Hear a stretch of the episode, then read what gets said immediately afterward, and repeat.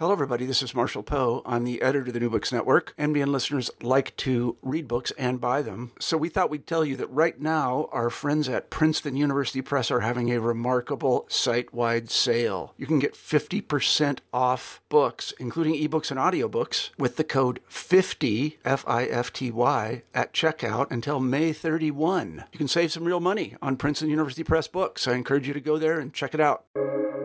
Welcome to the New Books Network. Thank you for joining me for another exciting episode of New Book Network's African American Studies podcast. I am your host, Katrina Anderson. Today, I am joined by Nick Tabor, who is a freelance journalist whose work has appeared in the New York Magazine, The New Republic, The Washington Post, Oxford American, The Paris Review, and many other places. Today, we will be discussing his first book, Africa Town, America's Last Slave Ship and the Community It Created. Thank you for joining me today, Mr. Tabor. Thanks so much for having me. So let's talk a little bit about the book, but first I want to go into, let's talk about the story of the Clotilda. Can you, for our listeners, can you explain exactly what this was? Certainly, yeah. So I always like to start with a little bit of context. You know, Mobile is not that big of a city now, but in the 1850s, it was the third largest port city in the United States. I know, it's my hometown, and now, you know, you think about it, and it's like, historically, it was large, and it was so important, you know, well, so it's great. Yeah, it was kind of at the geographic center of the cotton trade, which, you know, had extended west along those Gulf states, into Alabama, into Mississippi and Louisiana. And because it's down there at the bottom of the state, right along the Gulf Coast, it has all these rivers, like 5 rivers that feed into it, from higher up in Alabama. It was a very logical place for cotton to be shipped to, from the agricultural parts of the state. And then they could be shipped out. It could be shipped out along the Gulf of Mexico. So you read these accounts from the 19th century of how there would be ships from like every European country. You could see their flags blowing in the wind in the, out there in the harbor. It was quite an international place back then, a little bit more so than it is now. So the first character in our story here is a guy named Timothy Mayer, who, you know, I always tell people that he reminds me of Colonel Thomas Sutpen from Faulkner's novel Absalom, Absalom. He came from Maine, moved down to Mobile when he was a young man, and built kind of a small business empire for himself. He owned a plantation. He had a shingle factory and a lumber yard and a shipyard, all a ways outside of town. They called it Mayor's, his little domain. They called it Mayor's Hummock, just like Sutpen had his Sutpen's Hundred. And so besides Mayor's business enterprises, he was heavily involved in politics, like not so much at the electoral level, but he was a big proponent of the cause of trying to reopen the transatlantic slave trade. Since 1808, it had been illegal to bring enslaved people over from West Africa. If you wanted to buy them, you had to purchase them from within the United States, usually from states like the Carolinas, Virginia, Maryland. And so the demand for their labor, for the labor of enslaved people, was so high in those years leading up to the Civil War that a lot of Southern businessmen started crusading to overturn that ban and to make it legal to bring slave ships over from West Africa once more. Mayer and some of these other businessmen also had a vision of this. I feel like this is a forgotten chapter of American history. Like, they had this vision of the United States annexing parts of Latin America and extending slavery there too, to places where it had been outlawed for a long time. And they pictured the antebellum South being at kind of the center of this empire. And Mayer in particular imagine Mobile being at like the geographic center of that. And so he named his one of his ships the Southern Republic as a testament to that vision. Kind of tells you where what his agenda was. So there had been a lot of illegal slave ships brought over over the decades since it had been made illegal, and many U.S. presidents had just pardoned the slave dealers. But under James Buchanan, in the 1850s, the federal government was saying it was going to crack down on these voyages. And the lore is that Mayer was on the Mobile River one night. He had some passengers from the north, and they were all in the cabin saying, well, with this crackdown, like there's no way that anybody's going to attempt to bring an illegal slave ship over it now. Like they're going to give him the death penalty. So surely this is going to be the end of it. And Mayer supposedly said, au contraire. he supposedly said, I'm telling you, I can bring a shipload of enslaved people over, and I'm not going to be prosecuted for it. And they're definitely like, nobody's going to be hung for this. And in some of the later versions of the story, it's the story, the version that we've received, like the lore is that there was a bet. He said, I bet whatever amount of money I can do this. In Mayer's own version, he doesn't say it was a bet, but anyway, he supposedly said he was going to do it. And then in 1860, he pulled it off. He hired a captain to go over there to the port city of Ouidah, brought 110 men, women, and children back over to Mobile. It sneaked through Mobile Bay. A few people were arrested, but the cases were eventually dismissed. As Mayer said, nobody was executed for it. And the Civil War broke out 9 months after these people arrived. And so it was, as far as we know, it was the last slave voyage to the United States. That is just so, when you wrap your mind around everything that you just said, it's mind-boggling, yet it's not, given, the importance of cotton to the South, and especially, Mobile being a port city. But, and Mayer, he seemed like quite the character, extremely confident, and he did pull it off, and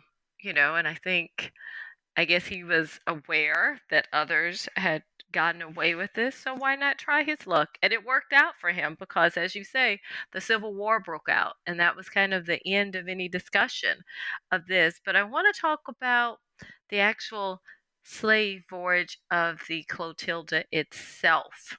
Can you speak a little bit for listeners? What was that like? Yeah, I can. So the person who captained the ship, the Clotilda, when it made that voyage, was named Bill Foster, or William Foster. He was a ship carpenter who came from Nova Scotia, came from a long line of ship carpenters. And like Mayer, he moved down to Mobile when he was a young man. The southern United States was sort of America's frontier at that time in the 1820s and 30s. And so Foster had a long-time relationship with Mayer. He had actually built the Clotilda at Mayer's shipyard. There's a theory now that even though the Clotilda was built 5 years before it made this voyage to West Africa, that it was actually built with the illegal slave trade in mind. And I have to say that I'm pretty persuaded of this. I think it's true. The theory is that it was making these short voyages, like to Cuba, maybe elsewhere in the West Indies, and then in the Caribbean, and then running like smaller numbers of enslaved people up into port cities like New Orleans and along the Texas coast. So it made a bunch of voyages in those years to places where we know that illegal slave trafficking happened, and sometimes it would have unsigned cargo on the paperwork, and so it was built in a way that made it just perfect for this voyage. It was very fast and sleek, but it also had a huge storage capacity, much larger than most like Gulf area schooners that were built in that period. So this was Foster's ship. He had built it. He was also the captain on this voyage. He sailed with his crew of about a dozen men over to, as I said, the city of Ouidah, which is in the Gulf of Guinea, in the area that Europeans used to call the Slave Coast. And he had information, it had been in American newspapers, that the kingdom of Dahomey was selling quite a lot of enslaved people. And Dahomey controlled this city of Ouidah. So Foster was there on land for about 10 days. He purchased, ended up being 110 men, women, and children, brought them on his ship, kept them for the most part in this cavernous space, in this hold where they had no light could come in. They were, their bodies chafed against the wooden floor. Of course, they had no place to urinate except the places where they were lying. So the area just became more and more filthy. It was extremely hot. The ship was being rocked violently, and so they were tumbling about. Surely, many of them got violently seasick. After, I think it was 2 weeks into the voyage, Foster brought them up onto the deck, in sort of shifts, in groups, so that they could move their muscles a little bit. And at first they said they needed help just to walk around. They needed people to hold their shoulders and support them because their muscles had become so atrophied. And these people had certainly never been on the ocean. Probably many of them were from inland and probably had never seen the ocean before they were sold. And they were just terrified. There was no way. In their understanding of the world and geography, they didn't really have a way of understanding what was going on or where they were. And there were violent storms at a couple points during the way back. There were a couple of moments where Foster was afraid that they were going to get caught because the British Royal Navy was heavily patrolling the Atlantic Ocean. But ultimately, they did make it back. They arrived in July of 1860, and the accounts differ a little bit on exactly how they managed to sneak the ship through. I have to say, it's unclear to me whether it happened in a single day, a single night, or if it was spread out across 2 days. I think it might have been 2 days. All of these different versions of the story that were written in the 1890s and the early 1900s, they contradict each other on a lot of points, and then there are things that just don't quite make sense. But we know that they got it through, and in the probably in the late evening, they unloaded all of these people to another boat, and Mayer had a ship called the Czar that he had his brother captaining that night. Unloaded them onto the Czar, and then Foster stacked his ship, the Clotilda, with firewood, 7 cords of firewood, and torched the thing in this bayou, this area that was far removed from the city where nobody would see it. He burned it down to the water line. The steam was coming out as it sank, and then the bottom of the ship, which was underwater, survived intact, but it sunk to the riverbed.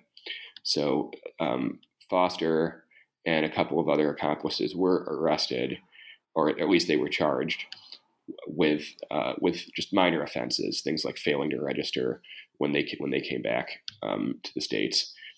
But those cases were eventually dismissed because, as I said, 9 months after the ship arrived, the Civil War started, and Alabama didn't see itself as part of the the Union anymore. So those cases were in federal court. So, of course, they got thrown out. So in the end, no punishment.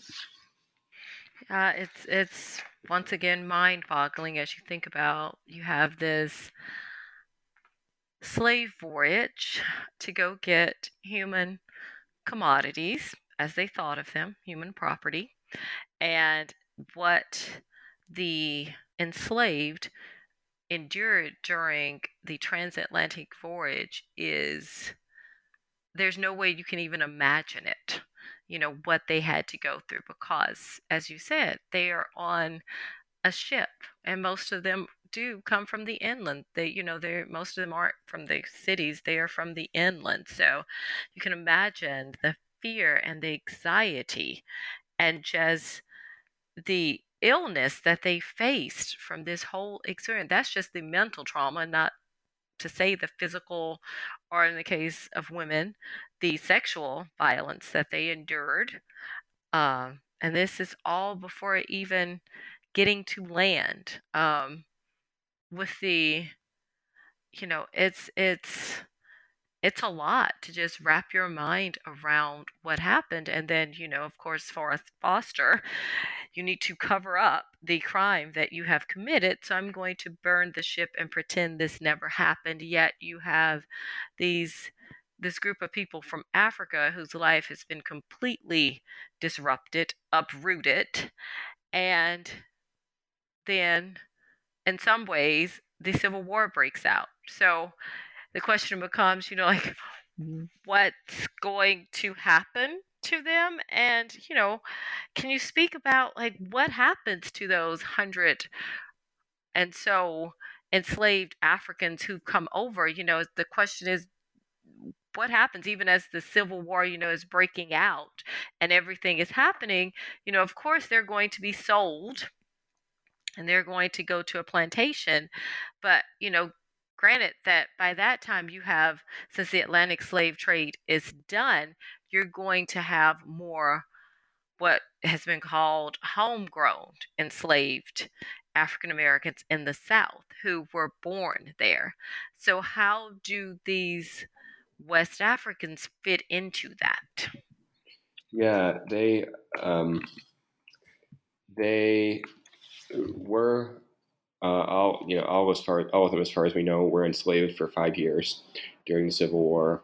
So they were taken up to plantation shortly after the voyage ended, and a lot of these people were sold off to other buyers in different parts of Alabama. We know that some of them ended up close to Selma. A lot of them, we don't know exactly where they wound up, but at least a few dozen of them stayed in the Mobile area. A good number were enslaved by the Mayer family themselves, and so some of them worked on Mayer's plantation, full time. Others, including Cudjo Lewis, who's the one that we know the most about because he lived for a long time and he told a lot of stories about his life. He was on one of Mayer's steamboats, so he would go up and down the river on these trips to fetch cotton, to drop off passengers, and he would have to get off at all these stops and help load and unload cargo. So he gave some pretty vivid descriptions of his life on the boat, the way that sometimes he and the others would be expected to dance for the entertainment of white passengers. So 5 years they were enslaved. Their lives on the plantation were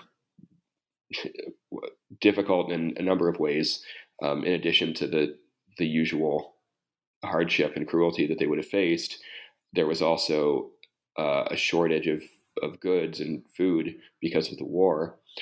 There was a blockade of Mobile by the Union Army, or the Union Navy rather, and so Cudjo talked about how they didn't have any sugar to sweeten their coffee. They tried using molasses, but it was gross, and they also had trouble getting along with other enslaved people on the plantations who had been born in the United States. Like, their skin was very dark, and they didn't speak good English, and they didn't know, in some cases they didn't really know what was expected of them. They didn't know the protocols that were sort of standard for dealing with the masters.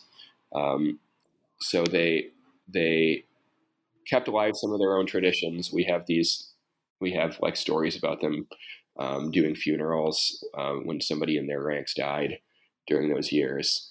It seems like they kept to themselves to a large extent, but they were definitely survivors. They were definitely defiant. There's one story about. I mean, and of course, these are common in literature of slavery, but in fact, we have two stories about sort of like, I wouldn't exactly say uprisings or rebellions, but on the plantation, but cases where, like in one case where an overseer hit one of the women, and the men all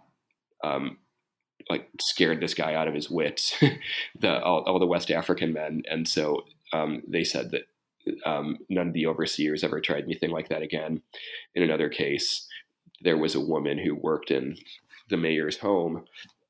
She was a cook. Her name was Aunt Polly. And she smacked a girl, one of the West African girls, on the head.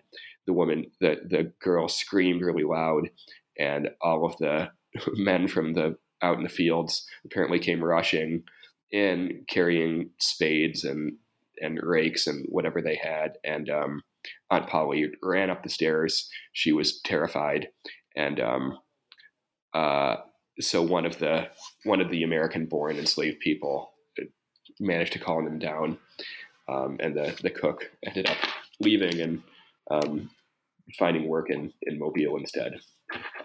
So they were definitely kind of a class apart. It took a long time for them to develop relationships with people born in the U.S. That makes sense because, culturally they are different in some ways. And thankfully, many of them sought to retain their cultural aspects, and, they were resilient and they were strong in the face of the enormous adversity that they were facing during that time. So not only did they survive the Middle Passage, but they had to quickly adjust to a new way of life, and they did. And they showed strength, and they were protective of women and members of their community. So that's really great that they were able to accomplish that. And so as all of this is going on, they've got the backdrop of the Civil War that's going on at the same time as they're learning how to fit in.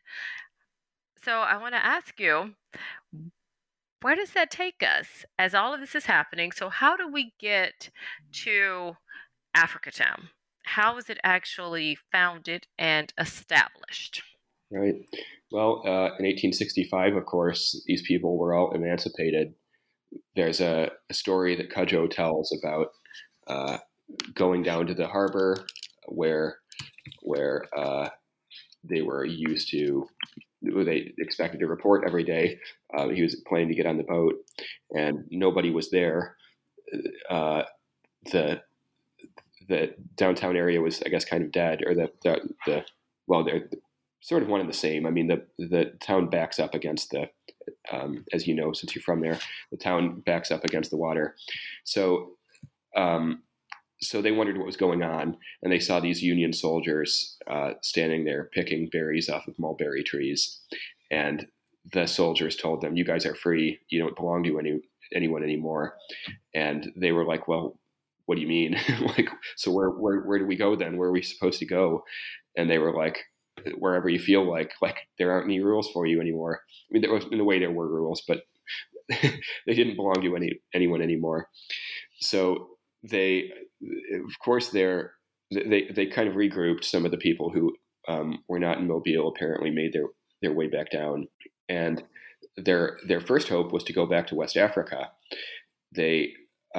I found one interview done in, I think, the early 1900s, where they actually said that they saved up money for a matter of months working wage jobs, and then approached Bill Foster, the captain, and said, can we pay you to take us back?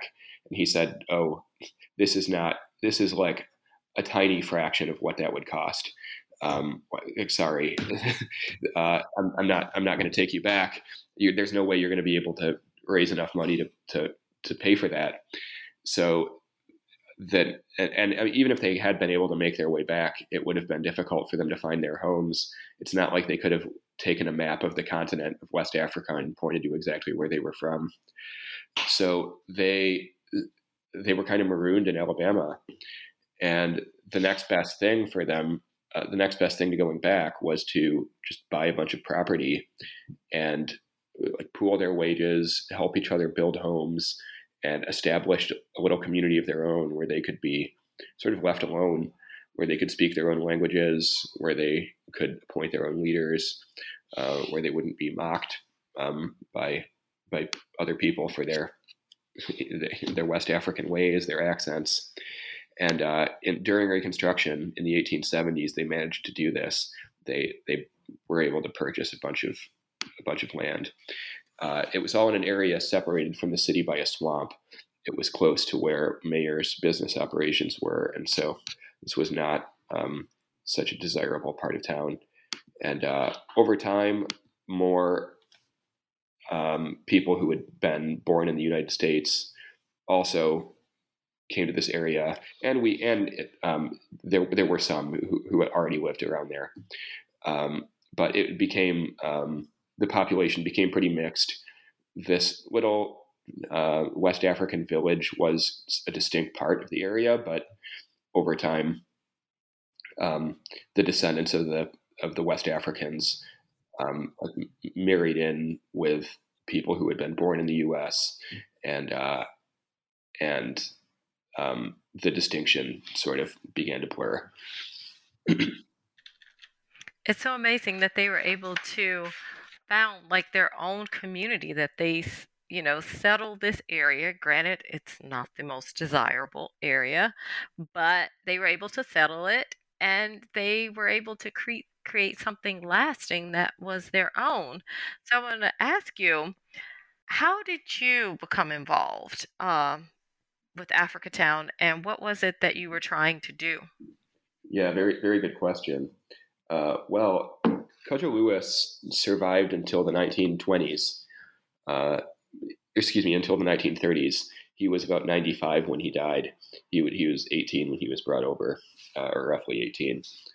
And so he was the last one in Mobile County who was still alive. And he became a subject of quite a lot of interest for journalists at the national level. And in 1927, a young woman named Zora Neale Hurston came to interview him. At the time, she was a student at Barnard College here in New York. She was studying anthropology, and she was also heavily involved in the Harlem Renaissance movement. And so she, as an anthropology student, she was asked to come down and interview Cudjo and record his whole story before it was too late. And then after her first visit, she was asked by a wealthy white woman in New York to go back and to make a whole book out of it, to interview him at length. And she ended up staying for weeks and spent quite a lot of time with Cudjo. And so she wrote this manuscript, but it ended up being shelved for decades. It wasn't published until 2018. It's called Barracoon. And I bring all that up because it is connected to how I got involved. In 2018, in the months leading up to the publication of that book, I was on staff at New York Magazine. My editor called me into her office one morning and said, hey, this long-lost book by Hurston is coming out, and we're going to be publishing an excerpt of it in the magazine. They gave us permission to print the first chapter. So she said, I have this idea. I think it would be great if we could figure out what became of the family of Cudjo Lewis, like where are his descendants now? And maybe we could have another little story alongside this one, kind of telling the rest of this story. So see if you can find him. And it took me a couple of weeks to track any of them down because they had kept a low profile intentionally. In the course of doing that, I learned about Africatown as it still exists. I learned that despite being this amazing historical treasure, this is the only community in the U.S. that was established by people who had personally survived the Middle Passage, this place that was, it's a West African community in the United States. Despite its historical significance, there were no monuments to speak of there. There was a bust of Cudjo, but there wasn't much more. There was no museum. Instead, the place was surrounded by heavy industry. Like for decades, there had been two massive paper mills, kind of bookending the community, and those had left. But there was a lot of other heavy industry. There's still a lot of pollution in the community, and so when I got on the phone with one of Cudjo's descendants, it was this guy named Gary Lumbers, who at the time was living outside of Philadelphia. He told me quite forcefully, as soon as we got on the phone, you don't need to be writing about the descendants. You need to be writing about the neighborhood. He said, I grew up there in the 60s, and it was this thriving community. It was a great place to grow up. He said there were everybody had a big family. There were good jobs.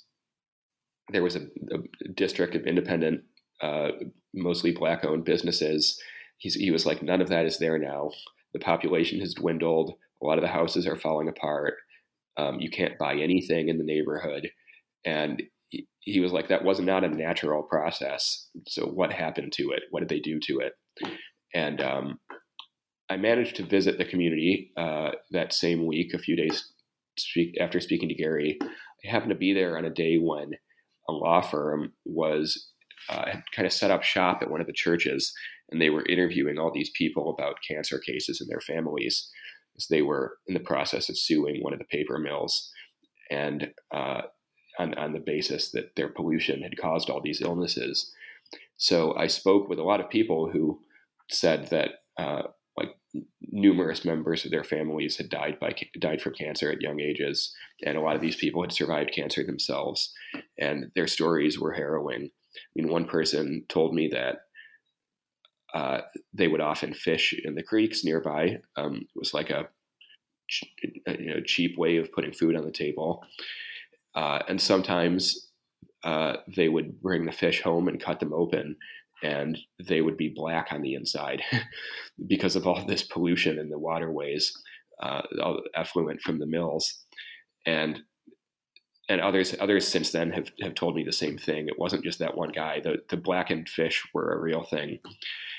So I was kind of haunted by these stories when I came back to New York, and I kept thinking for a while, man, I wish I could just move down there and piece together the entire history, like everything leading up to Barracoon, but especially everything since then, like all of this industrial development, and figure out how it got to be this way exactly.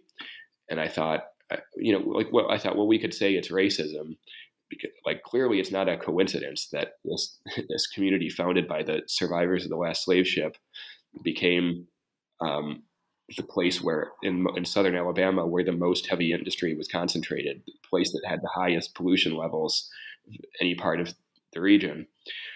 Clearly it's not a coincidence, but I also thought that unless I moved down there and went deep into the history and pieced together all of the steps that led to this, every decision that kind of if I figured out how one thing sort of led to another, then we wouldn't really understand what the process was.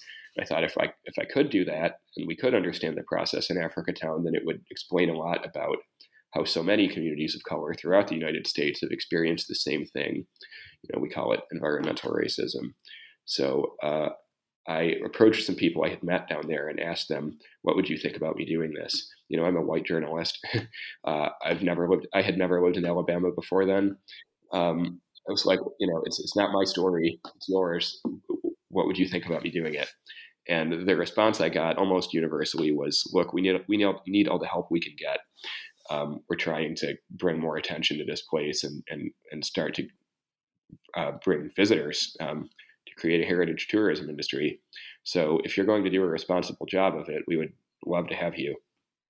So with their encouragement, I moved down to Mobile at the end of 2019.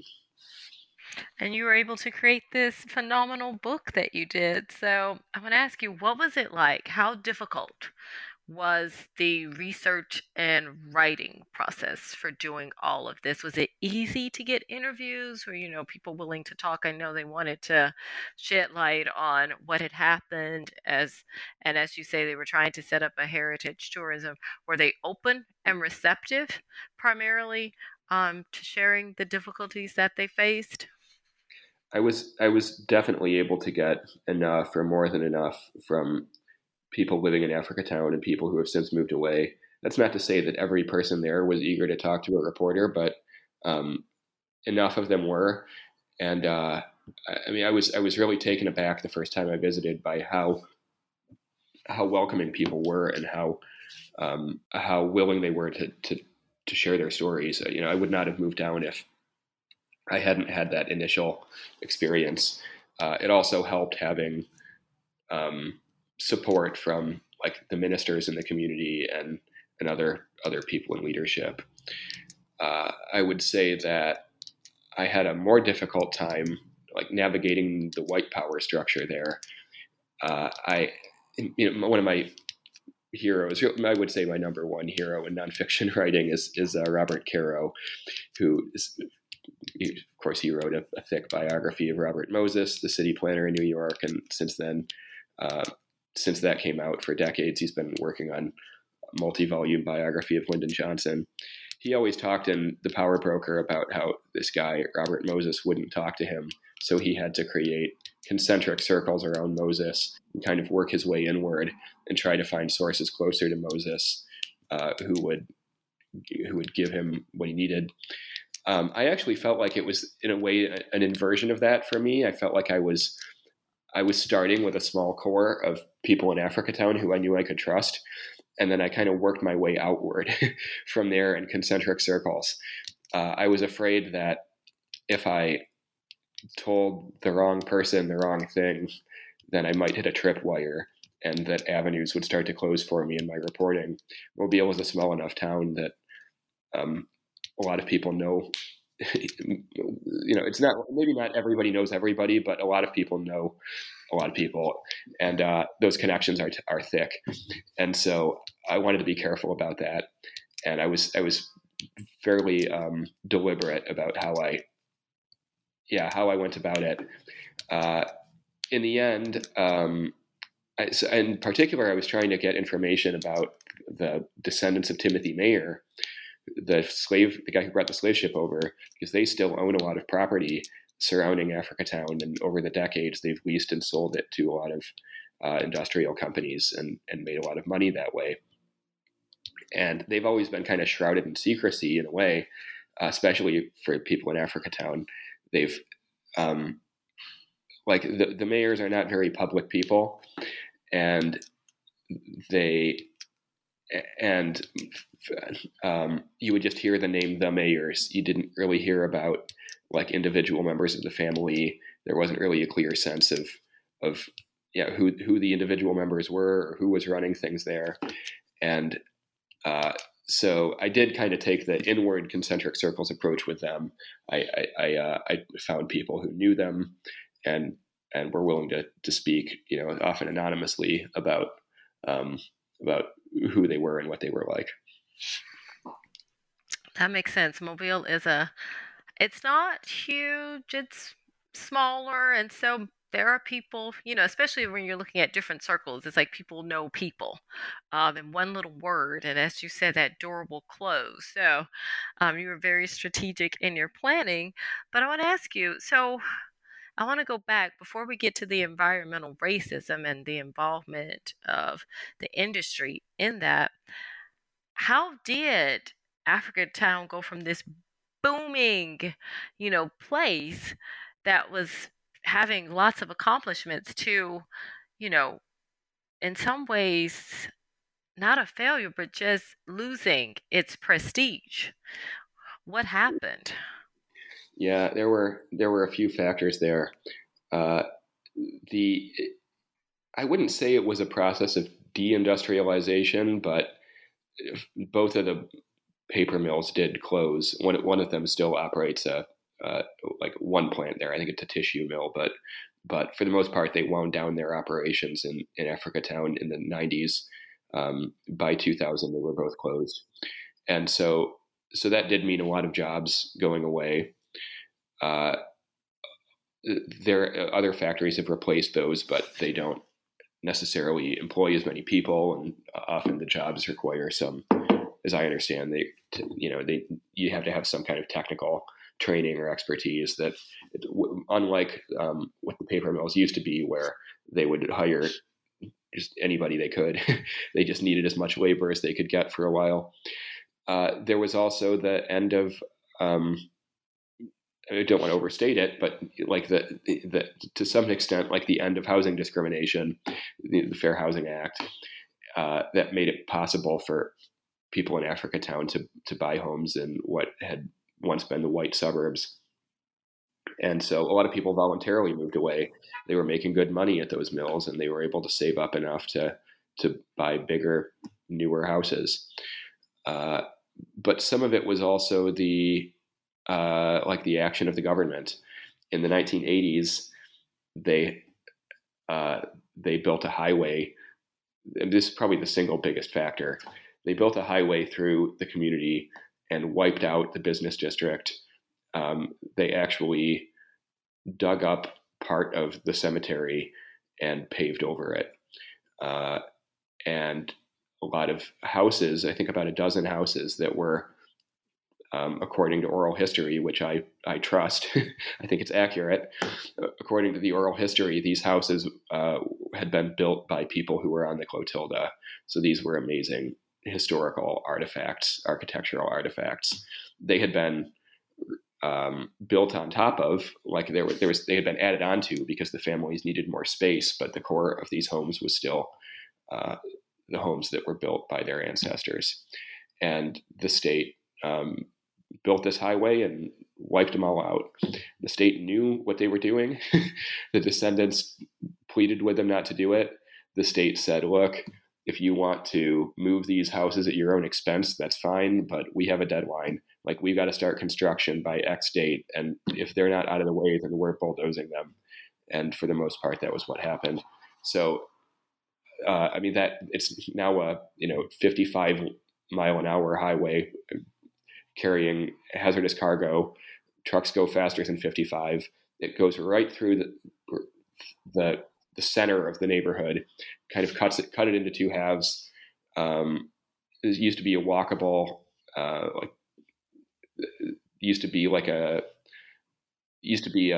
pedestrian friendly business corridor. And now it's just a highway. So, so any sense of like physical integrity that it had as a bigger neighborhood was kind of destroyed by that. That speaks so many volumes. That you have a highway through the middle of the town. That says a lot about so many things. So, the people, of course, as you said, those historical artifacts, those homes, they were just bulldozed and gotten rid of. And, the memories, I'm sure, for the residents that they had of those, I'm sure that was a layer of trauma in and of itself. That occurred. And so, in some ways I want to ask you, for the most part, has this just what occurred in Africatown, has it been ignored? That all of this was happening. It just kind of flew under the radar. What would you say? I mean, with regard to the stuff that happened in the 80s, like the highway construction, I would say that as much attention as the neighborhood has gotten in recent years, there have been several books. There have been several documentaries, including one that I was involved with, Descendant, which is on Netflix. Descendant does make reference to the highway, but yeah, I mean, this was all I had to piece together for myself what happened. The story had never really been recorded anywhere. More broadly, I would say that one interesting thing about this story is that I feel like there's we might assume that it had been covered up for years and years. In fact, white people in Mobile, especially, Timothy Mayer, they were proud of this story for a long time. It was sort of celebrated by white Mobile for decades. And as early as the day after the ship arrived, there was a news report about it in papers that ended up being syndicated all over the U.S. and even in Europe.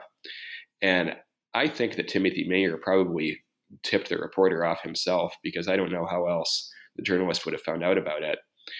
And I mean, I found these news clips from the 1960s, two interviews that one of his grandchildren did with a civil rights newspaper in Mobile, Southern Courier. And in one of these stories, there's a picture of him posing next to a poster of the Southern Republic, his grandfather's ship. So in those same years, people in Africatown, a lot of them were sort of embarrassed about the story. I think there was sort of this colonial mentality where association with Africa felt like a shameful thing, and having such a close connection to it felt like a source of shame and embarrassment. So there are people who grew up there who say that they didn't learn about it growing up. But in the 70s, that all kind of turned on its head. Alex Haley's book Roots came out. The miniseries came out on TV, and it was insanely popular. And people started to become interested in African-American genealogy. And Africatown started to really champion its own story. And it got quite a lot of international press in the 80s. It had these festivals where diplomats from West Africa would come over. Some black celebrities came for these things. Alex Haley himself was there one year.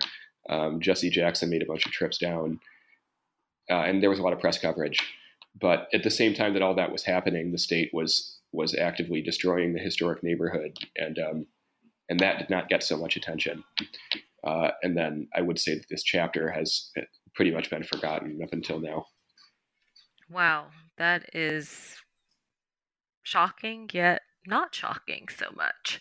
As I'm conceptualizing all of that and thinking about home, yes, that makes a lot of sense. So I want to ask you, the impact of the environmental racism that the residents of Africatown, my gosh, cancer, so prevalent within the community. Has anything really been done?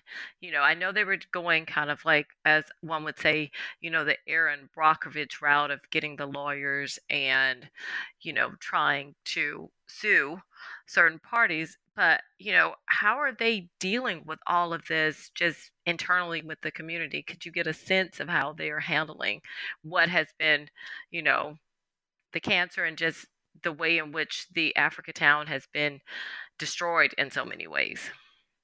Yeah. Well, I would say that they're having more success now than they did in the 80s.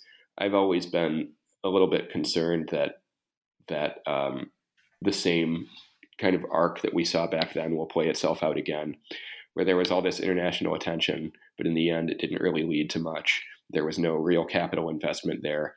And they had all these plans to build things like a museum, visitor center. And none of it ended up happening because the money didn't come through. There has been some progress on that front this time around. The first real museum opened there this year, just a few months ago, in fact. It's called the Heritage House. And the person most responsible for that is a woman on the county commission named Merceria Ludgood. She's an attorney, and she's a veteran of the civil rights movement in Mobile. So that's huge progress. It's really great to see the first piece of infrastructure for this heritage tourism project actually being built. And there are plans for a visitor center to be built in the near future too. There's a contract with the design agency, and I think it's going to be great. And there's a lot of other activity there. A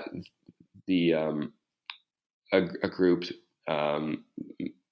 that's led by people who grew up in Africatown just did it. I want to make sure I get their name right. It's Africatown Heritage.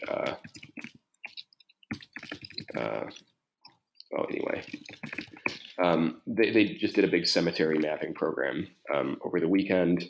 There's a lot of effort to sort of organize around the school, the Mobile County Trading School, which was an amazing institution itself, and to revive the school. The Biden administration, one thing they've been pretty good on is finding money for environmental justice projects and working directly with community groups to make sure that the money gets into the right hands. And it looks as if these environmental groups that work with Africatown, one of them is called Chess, another is Africatown specific. There's another one called MEJAC, Mobile Environmental Justice Action Coalition, which works on environmental justice issues throughout Mobile County. But again, its roots are kind of in Africatown. It looks like they're lined up to potentially receive quite a lot of grant money from the federal government. So there are some things happening. We are actually seeing some progress this time. I am very, very happy to hear that, because I feel like in so many ways that it's been overlooked, and the people there have been forgotten for the most part and their experiences. So it's nice to see them actually getting, the credit and the tourism that will come from having these structures in place, so that they can share the history of Africatown with others. It's very unique history, and that hopefully they can also get justice for the environmental racism that they have faced and the debilitating impact that has had on the health of the community. So I am definitely rooting for that wholeheartedly. I know I really want to see good things come from this, because they deserve it. They most definitely deserve it. So I want to ask you, what do you think the legacy is of Africatown? Well, I think it's certainly a legacy of struggle and survival, and of self-determination. I mean, it's amazing to think about, it's amazing to think about the way they dealt with the hardships that they faced.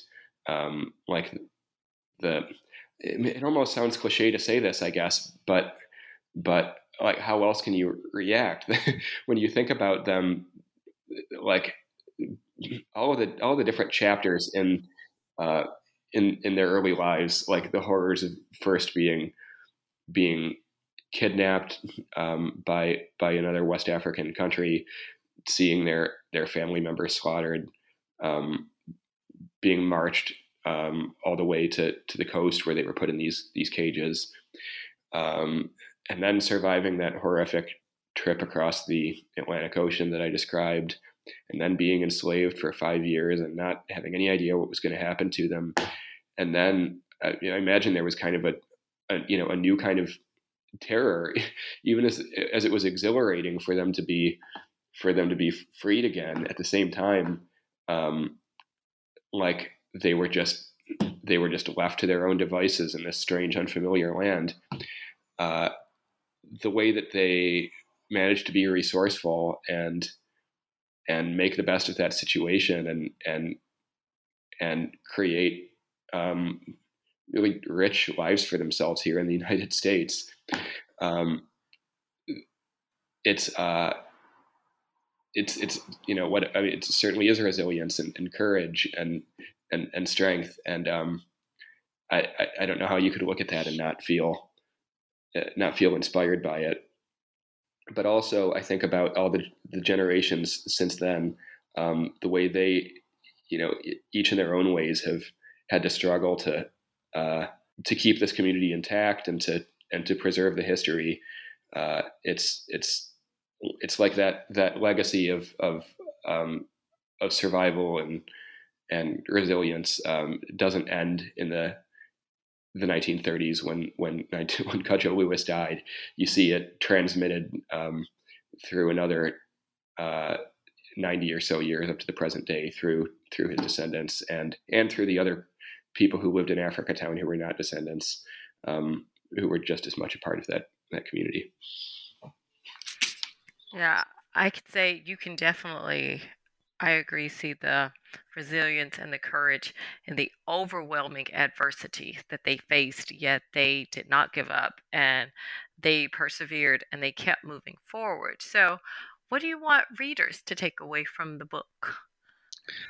Well, I'd like for them to, it depends on who the reader is, I guess, but I often think about how when I was a conservative teenager, I felt like, I'm not so sure that we need affirmative action anymore. And I felt like, you know, racism was bad, but mostly it's in the past.